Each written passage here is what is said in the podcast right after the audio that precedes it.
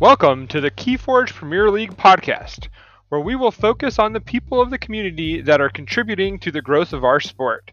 Get inside perspectives on the reasons they play Keyforge, what they think about the community, and various other sidebars and hijinks. Be sure to go to the website www.keyforgepremierleague.com to find everything you need to know to get started on your path to the top. Thank you again for tuning into the podcast. And if you have any inputs or requests, please reach out to us at keyforgepremierleague at gmail.com and we will do our best to represent the demand of the player base. The Keyforge Premier League is by the community for the community.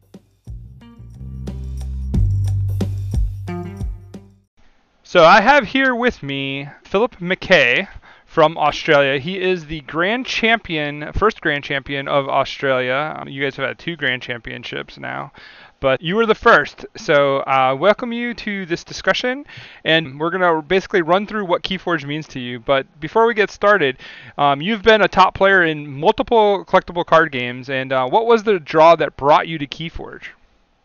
Well, thank you very much for having me. Um, yeah, look, I I've played a, a, whole bunch of different games for different reasons, I guess. Um, when it came to some of the other games that I played, I went to them more so. Well, actually, no, I should start with Pokemon because Pokemon was sort of like the first collectible card game that I really did well in, and I started with that because I just liked playing Pokemon. Right, I liked Pokemon when I was a kid um, and it was just I liked the pictures on the cards, right? And then I ended up doing pretty okay at it. Then I I moved into the other games like Yu-Gi-Oh, like Magic, and and all that sort of thing because of the competitive side of things. Particularly Magic: The Gathering was the one which all the competitive players at some point deviate to, unless you you know prefer the sort of competitive side of things in Yu-Gi-Oh, where it depends on your first five cards. In which case, you go to that one. Um, so I I went to this because of the competitive sort of thing, the prize support and whatnot. Keyforge was really different because we genuinely thought this was just a full meme game, right? We didn't take this seriously when it came out, and like my mate ran a game store, so he said to us, "Oh, we've got this interesting new car game with this really wacky marketing model." And all of my mates, like our group together, we have like a business owner, like a guy who works in property, like I, am in finance and law. So like we we all have a sort of business mindset, and we saw the the way that they were marketing it and the whole like unique deck idea, and we were like, oh, they managed to print loot boxes, how cool!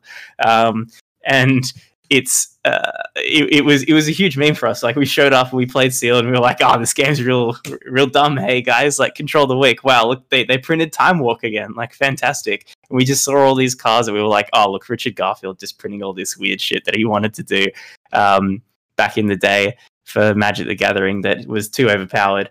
And we we started it as just like this casual fun thing and no one really took it seriously and then i cracked zilly and we were like oh okay maybe maybe we should be playing this game seriously if i can crack decks like that. And uh, and then my mate cracked olivier and we were like all right cool we're, we're in now boys. Like this this is it. And it, it's always just been for us all card games are community things right? Like i would never stick with a game that I didn't have my friends playing alongside me. So even like Dragon Ball, where I was definitely one of the best players in the country, um, and we saw that when like the first nationals happened for Dragon Ball.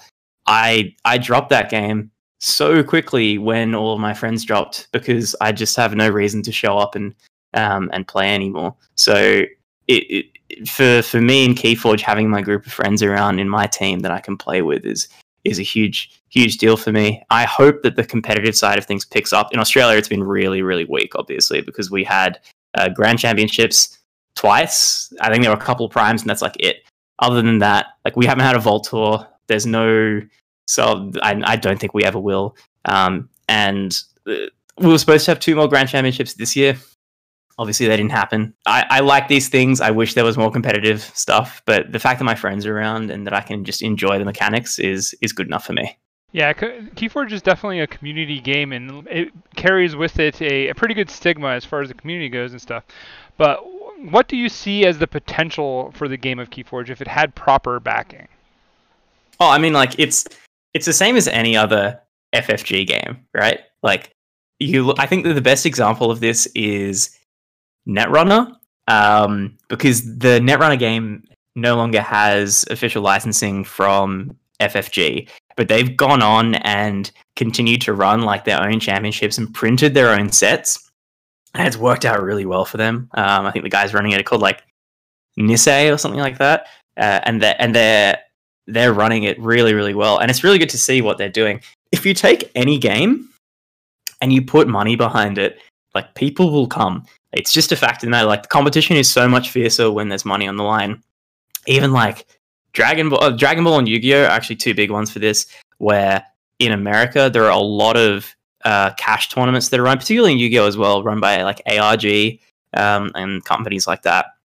Like uh, Dragon Ball has like Daylon Mac running stuff now, like the the NFL player he's decided to start running tournaments for Dragon Ball, uh, which is like, I mean, it's cool. Like people get these sort of hype things happening, and then competitive players come out of the woodworks, and it becomes more competitive.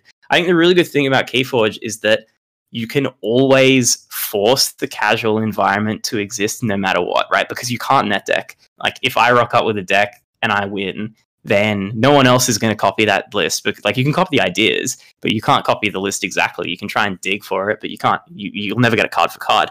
So you'll always have these like sealed and draft environments where it's always going to be fun. So having that money side of things, that competitive side of things, is just functionally good for the game. It promotes growth. A competitive side of the community is always fantastic. Um, I, I really think it would like it's not going to beat the top three ever, right? I think that's just people have we have to accept that. Like it's not Magic, it's not Pokemon, it's not Yu Gi Oh. Like you're never going to beat those. You're probably never going to beat Dragon Ball because Dragon Ball has a massive IP. You're never going to beat like some of these Bushiroad games like Vanguard and Weiss Schwarz because like Weeaboos, like that's a force unto itself. Like you can't you can't top that, right? However, under those like big five, um, it's it can be a very competitive game. It can have a really tight community, and overall just be something very interesting that we can just be happy to be involved in. Um, as long as we do get like not just events from FFG, but also independent events as well. Like it, it, it comes down to those like independent companies and independent backers to then come out of the woodworks and say like, I want to run a tournament, or like we should have just any sort of event that is, even if it's not necessarily affiliated with FFG, uh, just any sort of large event which brings about like that sort of community engagement, like makes it a fun sport to watch. Like that's really what you want to have. So, what do you think is the thing that is holding back FFG from actually pushing forward? Do you think it has anything to do, anything to do with their affiliation to Disney? Oh, that's that's a huge one. Um, jeez. Okay. yeah. Wow. That's um, man. This was this wasn't in the script. I I wasn't aware this was that big of a thing.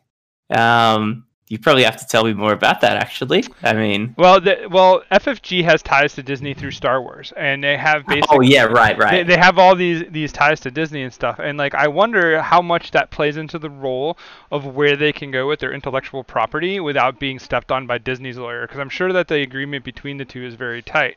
Um, recently, though, they've had the whole release where they've stopped doing Star Wars stuff, but they still have the X-wing game, like the tabletop games and stuff like that. Yeah. So, so Disney lawyers and Disney um, will still always have their hands in FFG, and I wonder how much that basically goes into um, stumping a bit of the progress that they could be making on their own games, like the like Legends of the Five Ring, like Keyforge. Like these are games that they own intellectually, and they basically could do a lot of things with. But I wonder how the Disney effect plays upon that and why maybe that's why we don't get clients.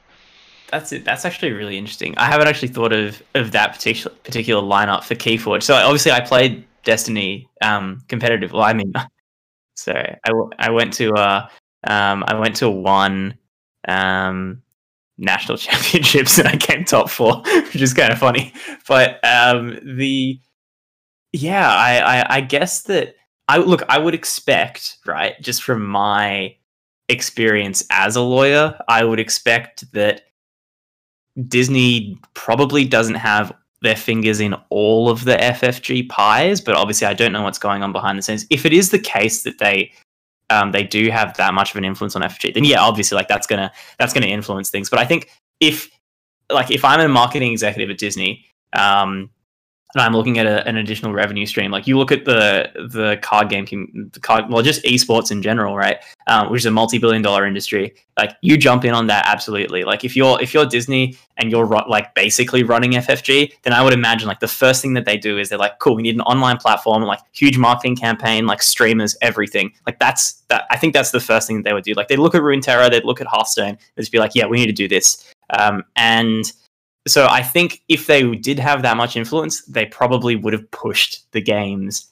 more, or like they would have pushed FFG more. I probably don't think that they would have tried to slow them down because like F- like Disney is all about making money nowadays, right? So yeah, I, I just it, it, yeah, it's, it's, an interesting idea. I, I am not sure how um uh, like I have, I'd have to think about it a little bit more, but I I think FFG's failures, and I will call them failures because they are just they are failures, right? Like I've I've I've never seen a company just screw up on so many games, um, and they have, right? Like Destiny was a bit of a flop um, towards the end of it. Like Netrunner, same thing. I understand it was licensing issues, but um, they if you if you're making enough money, then you're gonna keep the license, boys. Like that's how it works. I've done this stuff before, um, so I I think it's it, it kind of just falls to them um, to like to pull their own pants up and uh, to make stuff happen.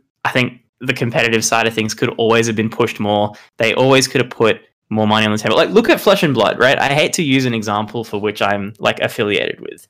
Um, but Flesh and Blood coming out of New Zealand, which is a game that probably like maybe no one listening to this has heard of except people who know who I am. It's a game coming out of New Zealand. I'm from Australia, not New Zealand. They're different places, just for the Americans in the audience. Um, and the first tournament that they ran had a $10,000 prize pool, right? The very first tournament that they ran.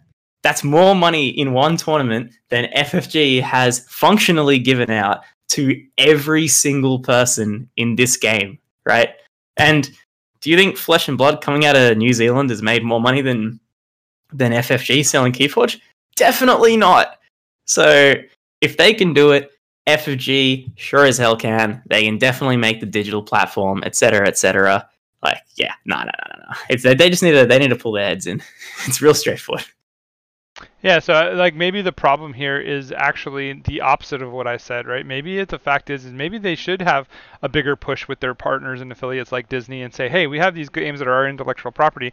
What can you do to help us promote and push this? And here's a percentage of the pie that we could make. Let's make a like a strategic economic decision of like where this could go and how much money could make, especially in a, a pandemic era, right? Like um this pandemic basically came along and you know, kind of devastated Keyforge, right? Because we had the first half a year that Keyforge was out, and then we didn't do much for a world championship because there wasn't really enough time to really get in position for that. So the big buildup was towards this year and a half mark where we were going to have the world championship. Then the pandemic struck us, right?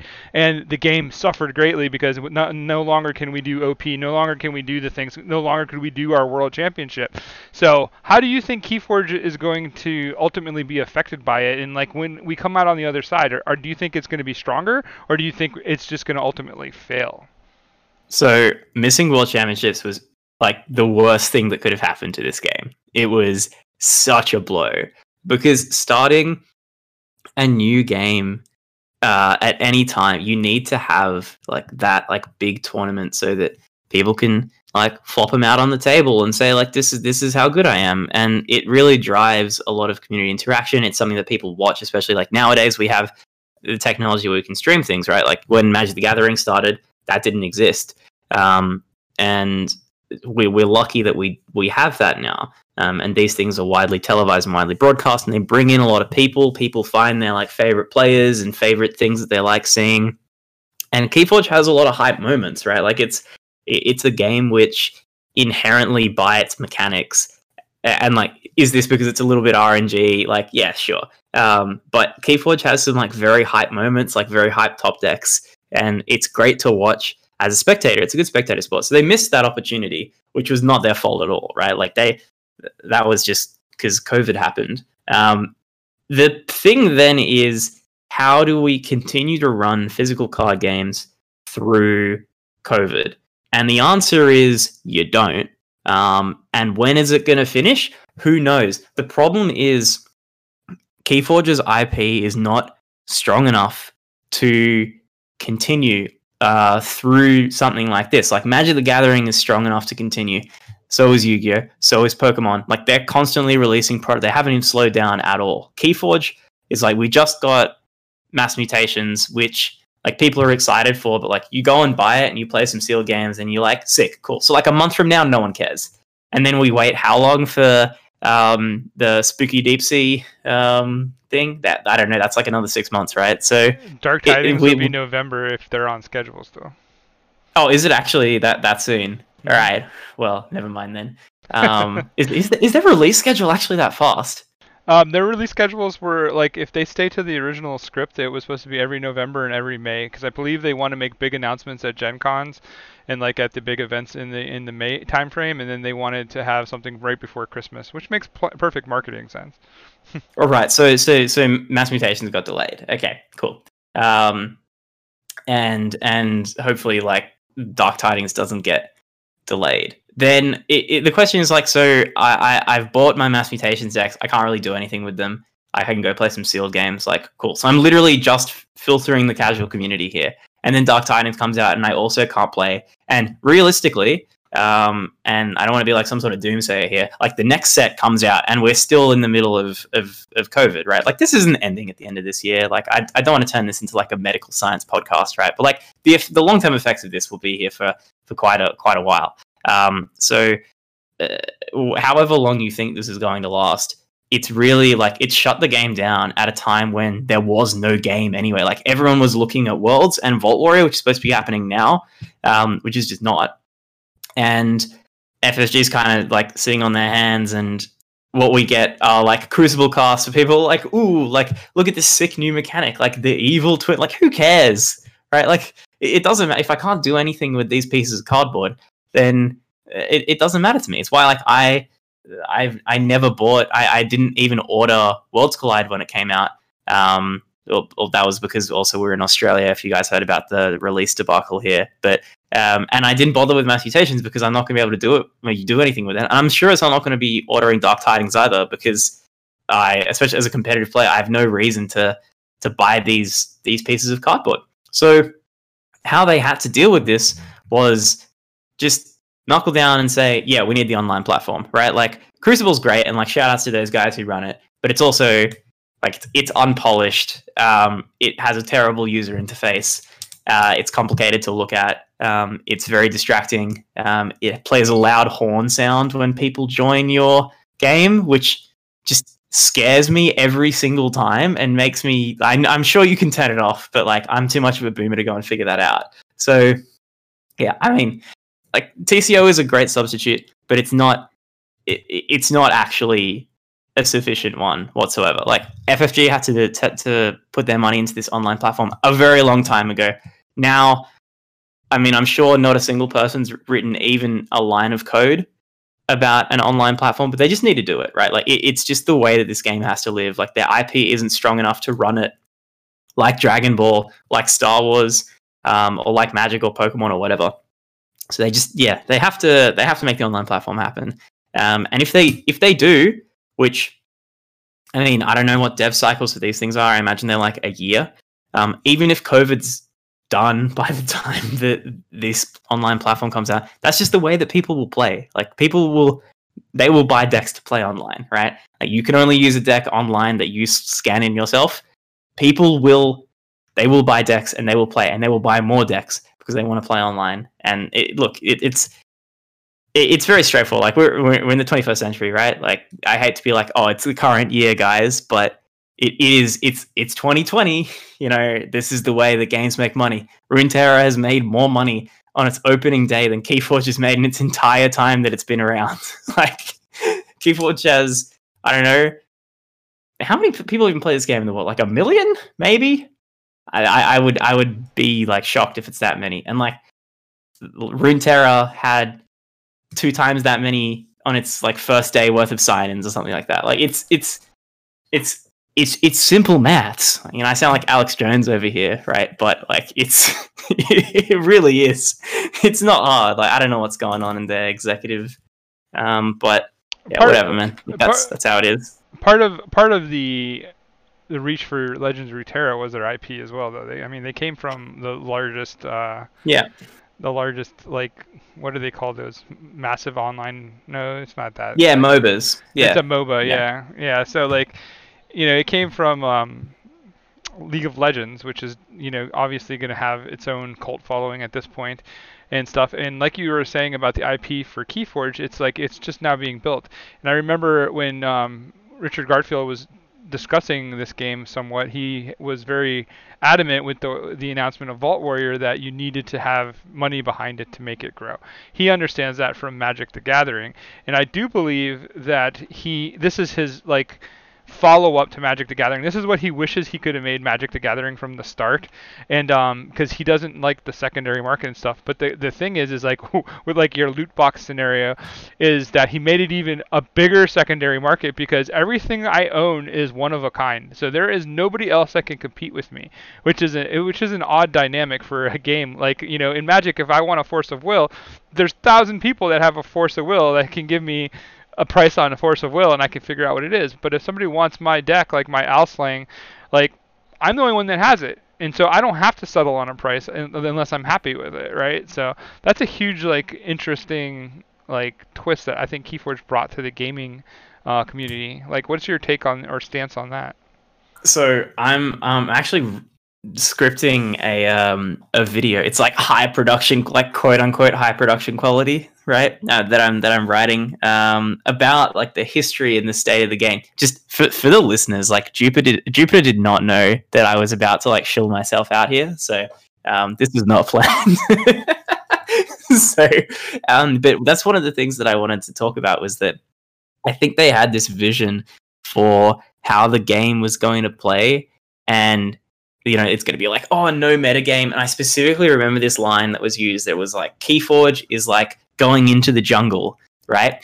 But that was only the case. Well, I mean, it's the case somewhat if you're like, if you're a casual player and you only play sealed like once every couple of weeks or like kitchen table, then yeah, cool. Like you're always going to have that sense of discovery no matter what game that you play. But for those of us like in sort of higher tier level gameplay, like there there are like two viable archetypes from set one, like two viable archetypes from set two, like two to three viable archetypes from set three, and like we know what they are, like we know what houses they are, we know what cards get played. Like you you look at your CotA deck and you're like, cool, what houses are in this? Like Brobnar, Mars, Sanctum, great. Like this is unplayable. Like you you you just you, we know right because there's there's always going to be failures in the design process which lead to certain cards being better than others. Now, sometimes it's intentional, but a lot of the times it's just failures because people don't like if you're a playtester, right? Even if you get to playtest every single day for three months, right? In the first day that a set gets released, more games are played than you will ever be able to playtest in your entire life. So you're gonna miss out on interactions, and that that model that Garfield had was it's cool. Like I get it. Like it's a it's a great draw to the game, and it fools people into thinking that oh, you know, like anyone can like pick up a deck and like do well, which is complete BS. Right? It's just not true, guys. so it, it's a nice idea, and I think he he had the right intentions with it, but he also forgot that gamers want to win. Like people enjoy winning at games.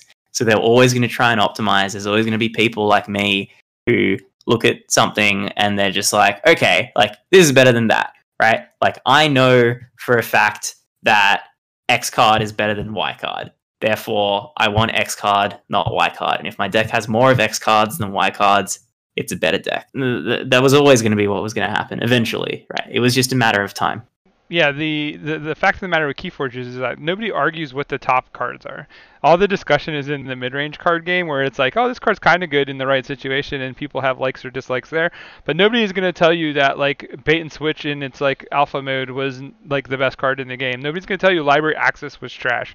Like nobody is going to say these things, right? And like even in the sets now, it's like there's cards that come out, control the weeks and things like that. Like, you know that you see basically re-rendered uh, versions of these cards that came out like long ago because they're trying to balance that the power of those cards. And the reason why CotA will never be weak is because CotA was busted. Like the, like you said, the playtesters didn't really know where they were going. And you see the evolution of the game, which is a positive to me. I think is that the playtesters have seen the cards that were busted, and they they don't want them to necessarily disappear. So you get a random Maverick here or there, or you get a Legacy, you know, here or there that basically fills in and gives you these like old old school like, oh, I remember when this card was just like the best in the meta.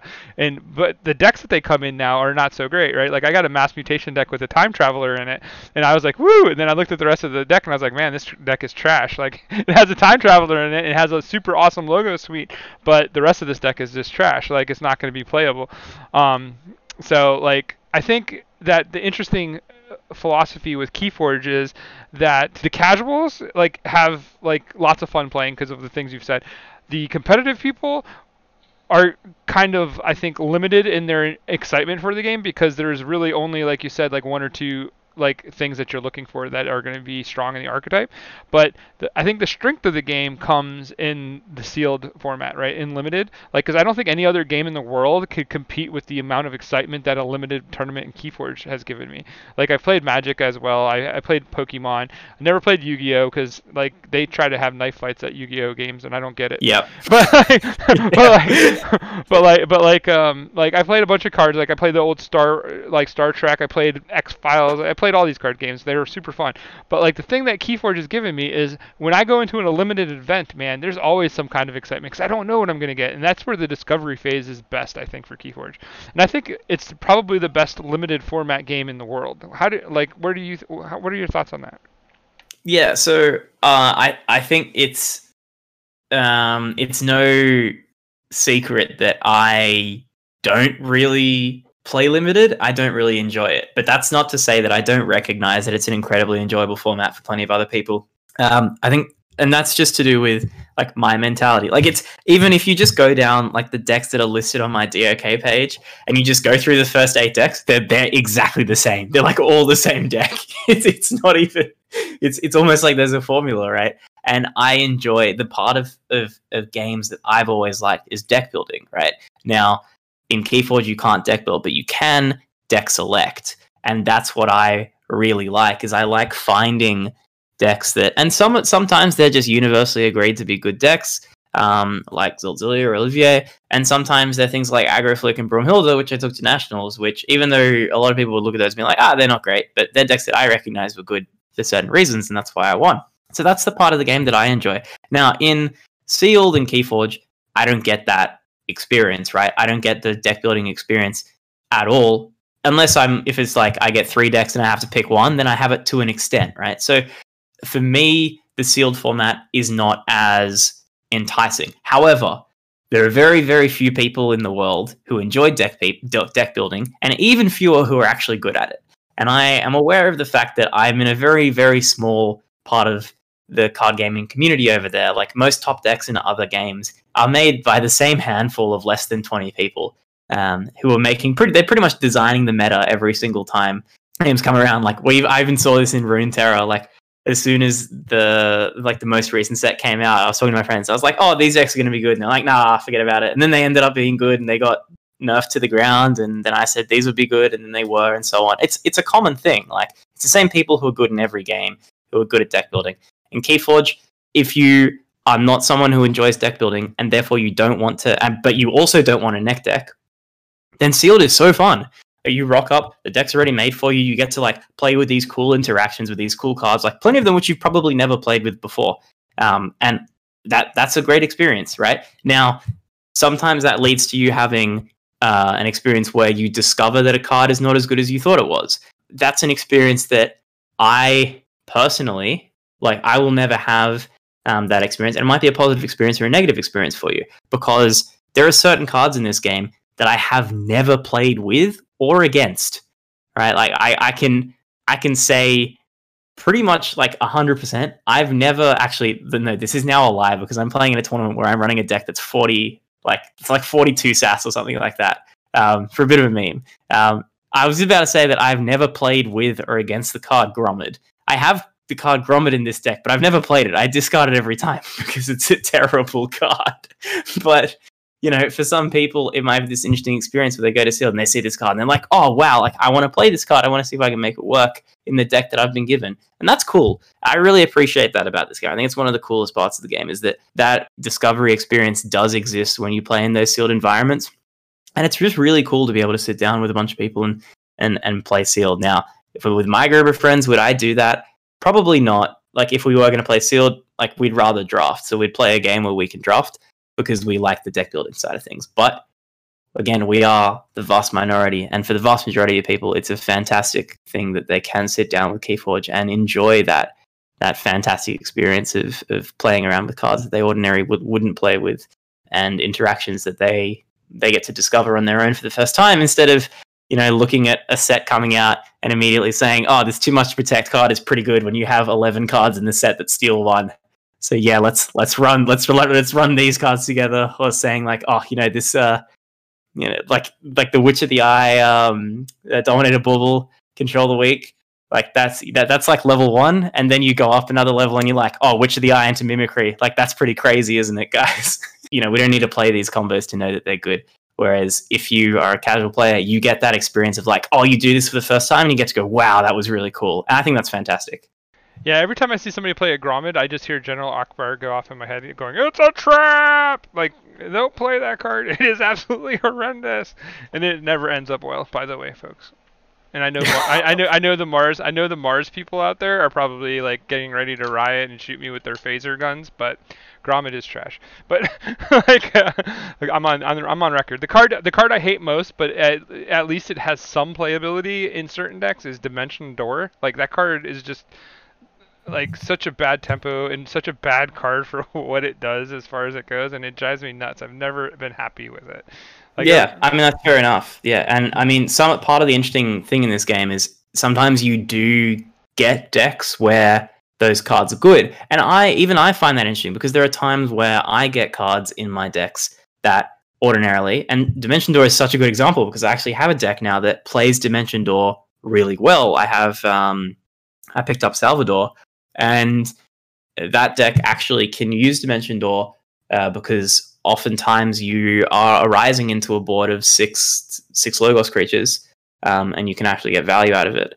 But it, and that that's interesting. Like sometimes um, I think Tolas. Tolas is another one where I think that card was rated pretty poorly, but in in Zilt I get mad value out of it. Um, in fact, a lot of the time I'm generating like six plus amber out of it in a game. Yep. And in seeing those like niche interactions like that would never exist in magic right? Like you you you you don't make um like certain cards are just not good right? And that's just that's just it. Like any time where you have shock and lightning bolt you always play lightning bolt because lightning bolt does three damage and shock does two damage right? Now you you can find an argument for one specific situation where shock is better but it, it, it's it's so rare that you would never do it. Now in Keyforge, you're forced to play these interactions, and that can actually be pretty cool to me. Yeah, I believe that in Keyforge you find the attrition war to be more relevant than in Magic. Like with Magic, it's like you you min max, like you pay the least amount of mana for the most buck, you know, bang for your buck, like what you were uh, explaining. But here in Keyforge, like I feel like when I play a card, I want to make sure that my card is generating more more advantage for me than my opponent can get back. Like, and that's like the way that I, I, I see it as like the algorithm and the math I see when I play the game. And like I've, I've proven this to a certain point already, but uh, the, the math is still not perfect, so I haven't released my, my, my findings on it. But like I think every deck basically has cards that give you plus values, and there's cards that give you you know that take away from that value, and then there's the interaction between the two players. But there is an algorithm I believe to, to obviously to the game that basically a lot of people don't even think about. And I've proven this with a couple of my friends and said, let's play this game, and I'll tell you plus one, minus one, like basically, you know how you're going. And it's a lot, a lot like counting cards in, in when you're playing blackjack, right? Yeah. Like, yeah. like, and, and that's kind of how I feel with Keyforge, which makes it kind of binary in, in the sense of how you play it, but at the same time, it's fascinating because, like, um, like you said, some of these cards, like that you that would be trash in some decks, can sometimes find value, which is something that no other game can say that like their trash cards can find value unless you're talking about like Pauper and Magic. Like, I don't know. Yeah, I guess in in Magic, the only time that cards find value that they didn't have before, at least nowadays, right? Like back in the good old days when like people didn't think that Yawgmoth's bargain was good, like pay one life, draw one card. Oh, yes, please.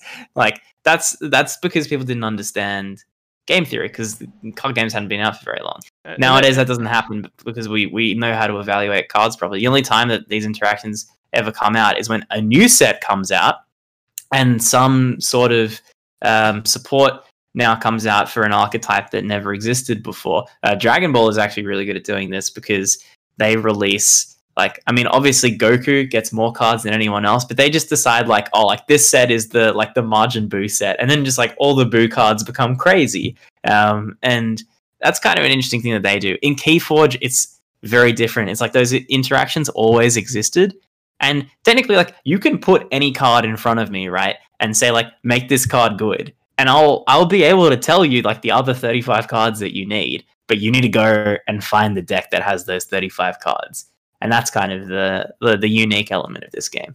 Yeah, the Easter egging in the game is real, and like trying to find decks that, that like matter to you is is it real. And another thing too I found in KeyForge, which is uh, is kind of interesting too, is that I feel like the decks live with certain people and they die with certain people. Like oh certain, yeah, there's certain there's certain decks like like when I got um uh, Inca the obtuse like yeah, yeah, uh, yeah, whatever that deck was. It was really not a great deck for the person that traded it to me, and it was like it had a decently good SAS number, but like everybody was like, oh, that uh, he was just like, ah, this deck just doesn't ever win for me, and I'm like, interesting, you know, cool, I'll take it as the two natures call, and like, you know, it, it does good things, but it has Brobnar, and like the Brobnar is weird, but I get it. Let me see like what I can do with it easily my best deck, and now it's up to 83 SAS. It just keeps growing because people start like started seeing the value in the the weird like the, the way that it ties in.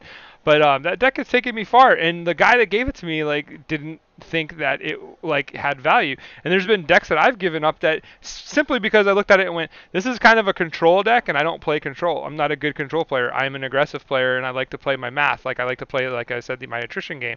So in control, you can't play attrition because in control you have to time. You have to basically be on time. So to me, I think those are the two like elements of the game that like how you are. You either play control and you play a time-based game, or you play an aggressive game where you're basically out attritioning your opponent. And um, I think that those are two kind of unique ways that you can look at the game that um, a lot of people don't. But they just, you know, they play their houses basically, right? Like, but yeah, look, I think um, there is an issue. I don't want to call it an issue, but I mean, it's an issue. There is an issue in the game with, I guess, education. Um, I hate to say that people like don't listen to the pros enough because that's not what I want to say, right? But uh, some of the like okay there are a lot of content creators out there and like some of them are large content creators where i read the stuff that they come out with and i'm just like this is just wrong and like people are reading this. There's one that in particular sticks out in my mind which is when i saw um, someone was talking about mass mutations and they were talking about like oh what are like our our favorite and least favorite cards to come out? And like the least favorite card that they had in logos was zap which was when i evaluated Logos and Mass Mutations, that was like one of the best cards that I picked from Logos. Um, because I mean, like it's it's a board wipe across one chain. Like that's it. Like, it's real straightforward, and like the fact that it doesn't hit mutants doesn't mean anything to me because I look at the number of relevant mutants in the set and I'm like, yeah, okay. I care more when I'm playing against the other three sets, and this kills everything for one chain. Like that's it's pretty dank. Um, so like I see things like that. Uh, it does kind of make me think that when when you say like decks live and die with the player, it's because people just aren't as good at Keyforge in general as people are in other games. And it comes down to an extent to net decking, right? Because if I give one of my decks to someone and I coach them on how to play it, they're going to play that deck really, really well. But then they can't transfer those skills really into other decks that they're playing unless they understand like oh, you're like Mother is a good card because it net increases my hand size, which means I have more options per turn. Whereas like Neuro Syphon is like a decent card, but it's not quite as good as Mother. Or like Mother, why is like Mother a better card than like Time travel Not Help from Future Self, Time Traveler. Like why is Mother a better card than Time Traveler? It's because Time Traveler, I probably can't play the two cards that I draw, but on Mother, I will always be able to play the cards that I draw. Things like that. Like it's it's very um yeah it, there are like certain elements of of community education that i think are absent in this game because you can't net deck and that's led to so many times. Like, okay, here's here's a great example of it. After I won nationals, the first thing that I did when I got home was I watched the recording of myself playing, right?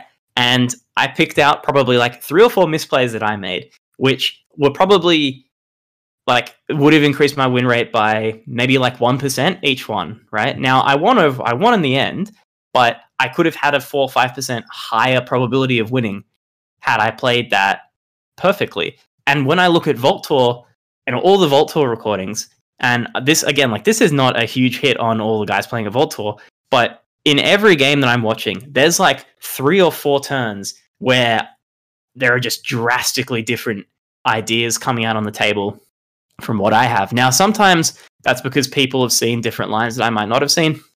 Sometimes the difference is really small. Sometimes I've seen Vault Tours won on lost on like turn two, and it's been like a really small decision that people have made that, that you would in any other game you would you would just not expect pros to make mistakes like that.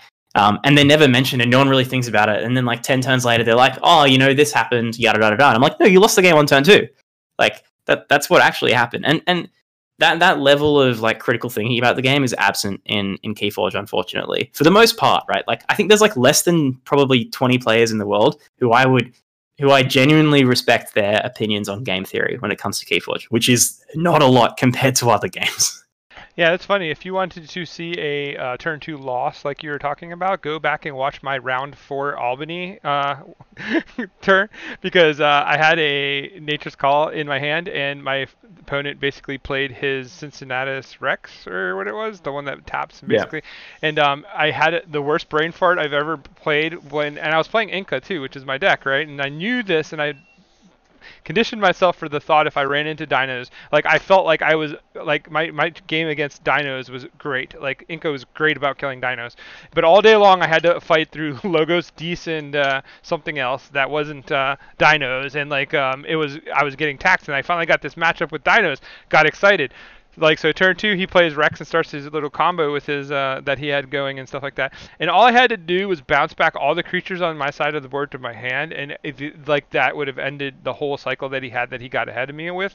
And um, it, it, the game was over from there because because like I basically gave him a turn where he got up a key on me, and I just never caught back up. I almost caught back up at the end, but I really blew that game on turn two. And like when I went back and watched the video, I saw it and I was like, wow, I'm an idiot. Like, and sometimes you just miss those things. But I think sure. All, I think I think also part of the, the the the issue with professionals in Keyforge is that we don't really have a professional like playtesting group. Like like the closest thing we have is Team SAS. They have a lot of really high level players that play a lot, and they like think. But like again, they're piloting their decks to the point of perfection, like as best as they can play it. Plus, they have very strong decks and deck ideas, right? Like Don Caro is very good at identifying like good decks and like strong cards, and like you know like they basically do a really good job of it, and that's why they run SAS. That's why they run uh, decks of Keyforge, and that's why people use that tool. But I think people are also handicapped by that tool because they think that SAS number means so much.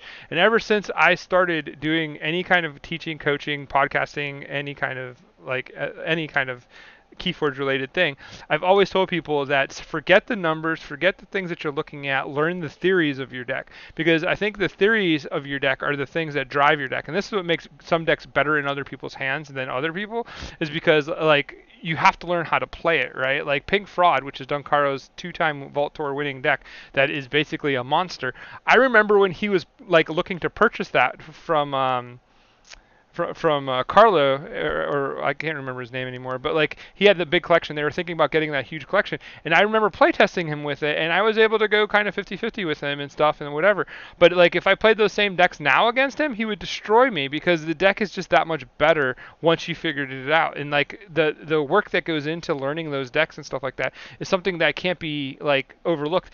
But the thing is, is it's not like like like what you're talking about, like the level one combos, like the cute combos that are like, wow, this is great when you pull it off. It's so powerful. Yes, but they're also easy to disrupt. It's kind of like the sins, right? Like right now in mass mutations, everybody's like, oh, the sins are so good. If you kill the sins, they don't do things. Like they, like if you get rid of the sins, they your deck falls apart, right? Like if you if Yeah. you don't have a way to protect those sins, you lose.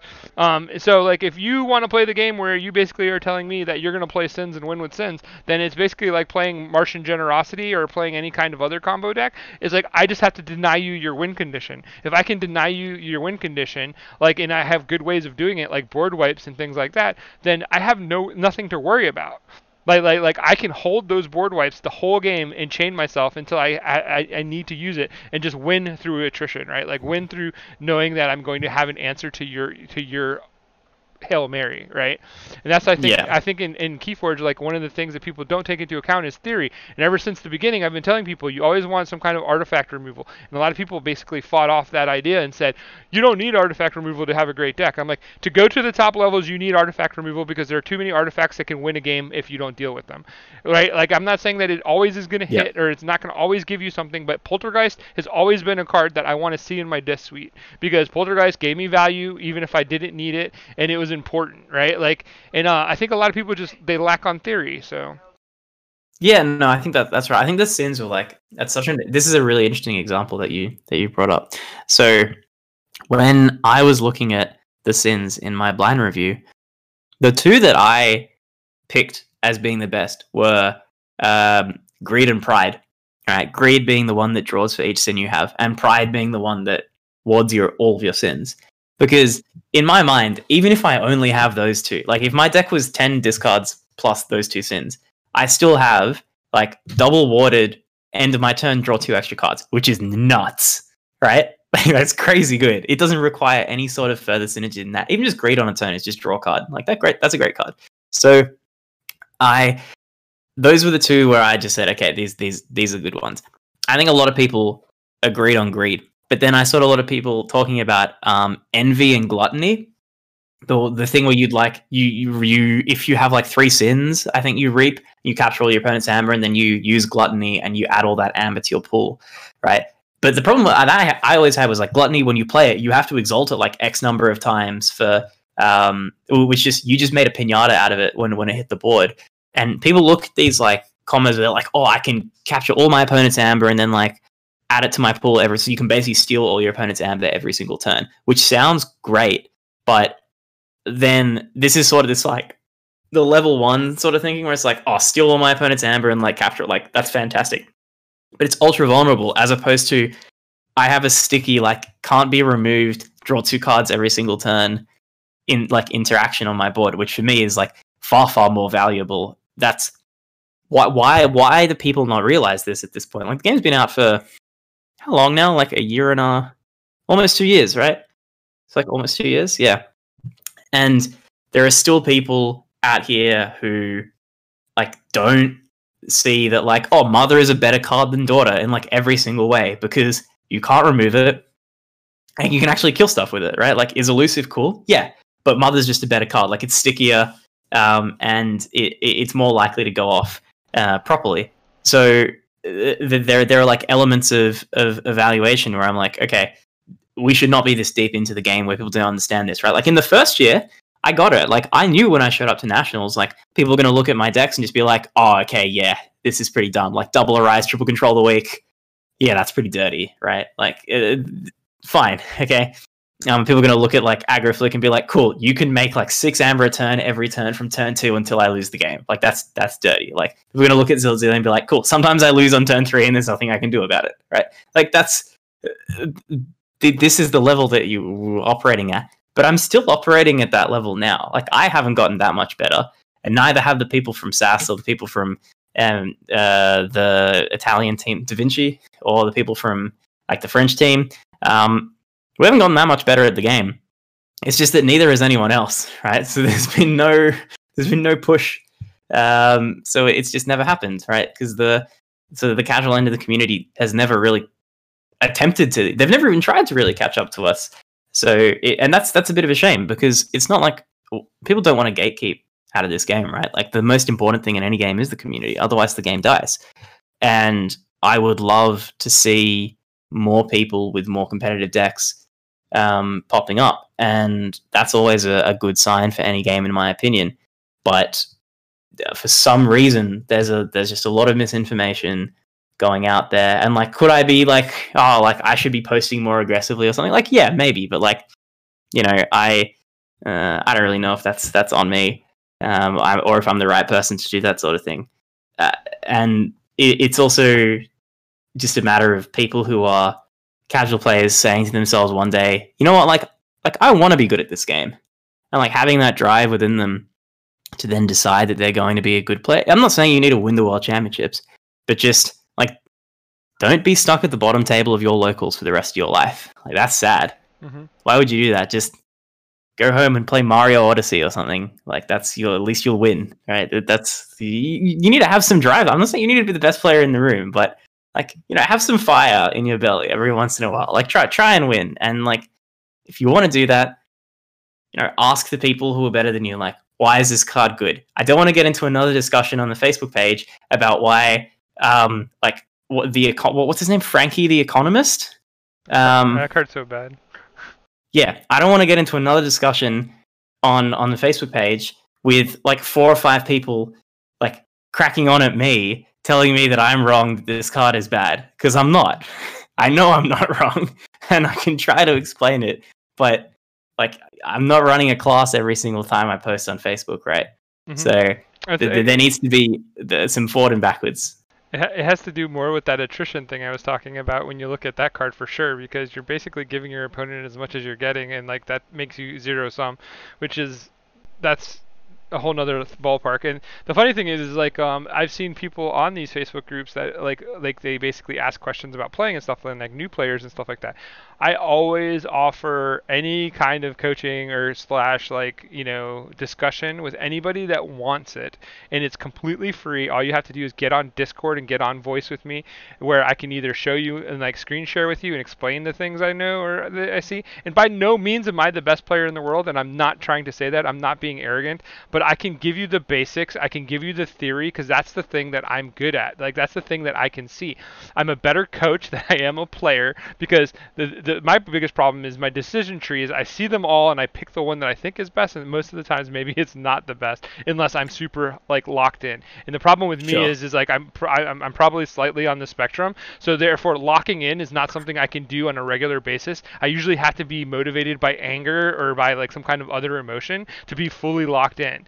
So like there's people that I, I don't lose to that are really good and there's people that I lose to all the time that probably aren't very good. But like I don't care either way. But like the thing is, is like the theory of the game is where I I enjoy. I like breaking down. I was a cryptologist in the Navy, so like I like breaking down the code. I like breaking down the algorithm. I like looking at the math of the game. I like looking at the things and how they interact. And if you're gonna just like be a player that sits on SAS and basically goes, well, it's a high SAS, so it has to be good. I'm just gonna play it till I figure it out you're not doing yourself service as a player to do that. Like that's my PSA for you. You're not doing yourself service. Is SAS a good tool? Yes, it gets you in. Does it tell you certain things? Yes, it does. AERC is an amazing way to kind of get a, a nutshell of what your deck can do, but it's only going to take you to that tier 1, maybe tier 2 level of playing your deck. You will never hit tier 3 or tier 4. Like it will not happen with you just trying to rely on SAS. So that's my Yeah, I might I'm, there's something I want to throw in on there which is like when it comes to SAS, right?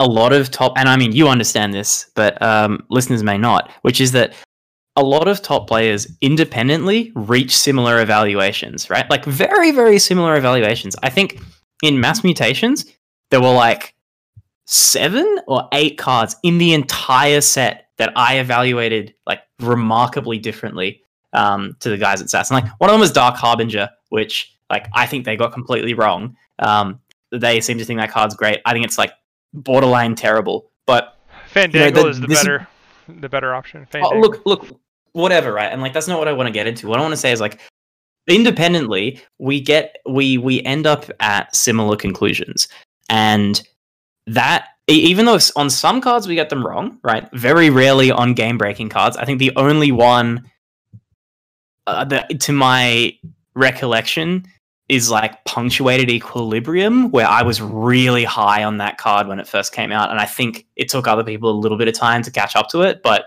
fine yeah look it, I think it, it, some people have to grow on it but generally the top players end up with similar evaluations of cards and if your deck on SAS is like like really high up there, it's probably good, right? Like those decks that are like 90 plus, like they're all really good decks because just the raw value of certain cards is just commonly agreed upon, right? And you can you do as well as those decks with with lower rated decks? Yeah, absolutely. Because there's a lot of things that it's just impossible to pick up on in an evaluation um, on SAS, right? Like uh, I, I've historically the decks that I've played have floated in like the 80 to 85 range um, on like modern SAS, and I'm beating people who have had 90 plus decks. Uh, fine, right? Is that is that because of player skill to an extent? Yes. Is it because of familiarity? Yes, to an extent. It's there is a point where SAS is relevant. However, w- beyond like w- when when you're below that point, like it's it's such a minefield, right? Like you, it's it's really up to you to figure out exactly what's going on. Like there are decks that are um, rated lower that are going to be better than decks that are much much higher, and it's your job to pick those out. So like yes, at the very top end, like SAS is correct, right? Like like are Akari and like Daphne Vega and Vroom like some of the best decks in the world? Like yeah, yeah they are, right? Like it's it's it's a fact, but the that's some of the best decks. The other best decks they, they, I mean, I think it's not even a stretch to say that like some of the best decks in the world are currently floating around the 70s, and um, it's got to do with like the metagame you're playing them in, like how well you're playing them, like how prepared you are for the matchups that you're playing. That's what's that's what's really going to um, affect your game plan uh, more than anything else. So like, don't be disheartened. Like you, I've said in the past, like, and I think this was like what made me famous it's like I went on record and I was like, there is a cost to playing this game at a high level in Triad specifically. In Triad, only in Triad, right? Because Triad is a stupid, broken format that is unfair for people to play in. However, in Triad, there is a, a, minimum cost that you need because you need to have certain quality decks. Most people aren't playing Triad. Most people are playing Archon solo, they're playing adaptive. You don't need to drop four figures if you want to win in those formats. Like you can like you can do it. Like you, you just get there. Like yeah, motivation. Like you'll make it if you if you want to and you find those decks that you want to practice. Uh, but you need to understand what a good deck is, and it, it, the onus is on you, not on SAS, to explain exactly where that power comes from. It's the power within you. yeah, Alex Jones.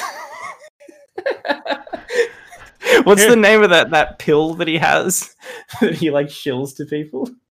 I forget. Anyway, it's like some sort of like masculine muscle mass thing. The, the thing too with um, like these decks and two that can be deceiving to you on SAS as well that people don't take into account. They're like you go, well, I had a 68 and I just beat a 90. Okay, the reason that happens sometimes is because a lot of the times lower SAS decks can be really good in one or two houses, and if those houses fall in line, they play like a much higher level deck. Um, and this is a trap that when you're buying decks too, that, that that happen to people when they go, wow, I tested this deck out a couple times and like, man, it just felt so good because they hit the optimal lines. But then when they get it in person and they start playing it, they go, man, this deck has some real issues. And the reason why is because you have to play three houses. Like you can't like you, like when you're playtesting uh, like another PSA for you, when you're playtesting these decks to see if you want them or if you're going to make an investment into them or a trade for them, it's like you have to play each each game with like a different house coming out, of the gate. Like you want to play with all three of them coming out of the gate and see how the balance of your deck is. Because a lot of times you can be grossly like deceived by Logos and Dis because they come out and they can just own the game by themselves. Like they don't have to have help if they get on the right streak and you feel empowered by those houses and you go, wow, this is great and this and that. But then that one time you hit like your Untamed or your Saurian or your Sanctum or, or your Brobnar, like and they come out the gate first, like your deck just seems like it, it fell apart. Like it, it feels like an absolutely completely different deck. The uh, the key to the best decks in the world is that all three houses are very balanced and they all basically can come out the gate and then they all synergize with each other. Like they have things that advance the game state from each of the different houses. That's my PSA for you guys. I don't know how Philip feels, but I'm pretty sure that he would agree with that statement. yeah, look, I think there's a lot of personal evaluation that goes into things. I think that's just kind of to be like that's it, long and short you, know, you need to you need to put your touch into it. You need to educate yourself um, in some way uh, before you can do that. Uh, it's important you do, uh, and once you have, then you'll uh, you'll be a better player, and that's that's that's where it's at, man. Like you gotta. follow the people around you who are worth following, um, and and learn from them in a in a, in a practical way. I mean that that that's kind of it. Watch video, watch video footage of top-end Vault Tour players. Watch what they do. Pay attention. Study. Um, watch your own games. Like record your games on Twitch. Get OBS. Download it. Like record yourself playing games. Go back and like reevaluate your games. I can't emphasize how important it is to look in the mirror at yourself and basically be able to be critical of yourself and the lines that you picked instead of being defensive and trying to block them. But with all that said, we are hitting like an hour talking now, so yay juiciness for all of you. But um, we're going to move on for, with this uh, and basically we'll save it for another day. Phil, as always, you were magnificent, and um, I'm sure people are going to love the podcast. And I thank you for coming on. You are always welcome to talk with me on any kind of uh, platform that you like because I always have great conversations with you. And I thank you as a friend. And is there any closing remarks you'd like to put into this? um, yeah, look, I don't want to say too much. I think you know the game's like well positioned. Uh, I hope the community like sticks together, and like I really do want to stress again that right now in COVID is is the sort of time when FFG is kind of leaving us behind, right? And like you know, if uh, people from FFG are listening, like, you know, yeah, I'm, I'm calling you out. Like, you guys are doing a like a terrible job. I could do a better job in my backyard um, with no internet connection than you guys are doing right now. So, like, this is when FFG falls behind like they are right now. This is the time to support sort of like independent content creators, um, like Jupes here, or like people who are trying to run their own tournaments, trying to run their own community initiatives. I know there are t- dozens of online like community leagues that people are running. I'm in one in Australia, a friend of mine is running, um, and he's doing a fantastic job. So shout outs to Klaus for that. Um, any sort of competitive league that's being run online, like throw your support behind it because that's what will actually keep the game going and, and keep the game alive. Um, and you know, I mean, you've managed to get this whole interview without managing without mentioning KPL. Um, I don't know how, uh, but like the Premier League that Jupes is going to be running soon is such a huge step forward. Like trying to bring the professional community, uh, or like the more competitive side of the community out, um, and showcase to you guys exactly like what top level Keyforge looks like. Like these are the sorts of initiatives that you need to get behind, follow them, support them, and join them and play and like you know test your strength, like Mortal Kombat that, and and and you'll you'll really you'll make sure the game stays alive and you'll become better as a player and you'll enjoy the game more as well. And you don't you don't need to wait for FFG to come out with their next like milk toast crucible cast where like they give a bunch of excuses for like why nothing is happening. Um, yeah, I get that COVID's happening as well, but like the world goes on and there are solutions to everything. They haven't been provided. If, if the community members are going to give those solutions, then support them because they're the people who are going to keep the game running www.keyforgepremierleague.com. Come check us out. Like that is going to be an initiative. Also, I will give a shout out to the Code A team the uh, Keyforge Online team event group in uh, the UK, I believe. They've been doing great things as well. So whether you want to play as a team or you want to play individually, there's plenty of tournaments out there that are world renowned and like they're basically all they have a huge stretch of competition. Thank you for the plug and uh, making me plug myself, which I hate doing, but it's going to be there. And like if you want to t- test your your metal, like uh, steel on steel right? Like we're going to sharpen it and we're going to br- try to bring you the best of the best so that you can learn and watch these people play because the the value there is that they're going to play and do things that will educate you and they'll help you see what high level of play of this game can be. Um, we haven't had that yet, like especially with the lack of um, vault tours and uh, grand championships that we haven't had since COVID started. So for this game to survive, I think something like this has to happen. That's the reason why I put my foot down to do it. So that's my plug for me. Um, I thank you, Phil, for your time and your uh, your words of wisdom. I thank you for your encouragement for the league. I hope you do well in it. Um, remember, um, all grand champions, all Vault Tour winners, and anybody that is in the top 10 on the current Vault Tour leaderboard, you are eligible for free entry into the league if you sign up before the 21st of this month. Uh, um, but at noon, I think is when I put the cutout date for it. But if you go to that website, www keyforgepremierleague.com. You can click on the burning the stockpiles and you can enter yourself in and basically get your spot reserved before the qualifiers start in October. I think that's everything. So, good. Oh, thank you so much for having me, mate. All right, well, thank you. And uh, this is Jupiter, uh, aka Fifth Planet Keyforge. That is Phil, the Australian Grand Champion, and we say good night. See you guys.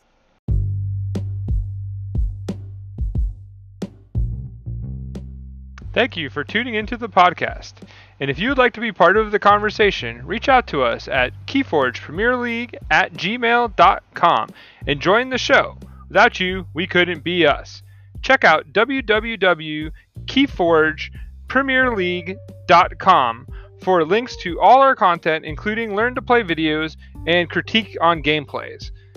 No matter what your level is, you are always welcome. Be a part of it. The Keyforge Premier League get there.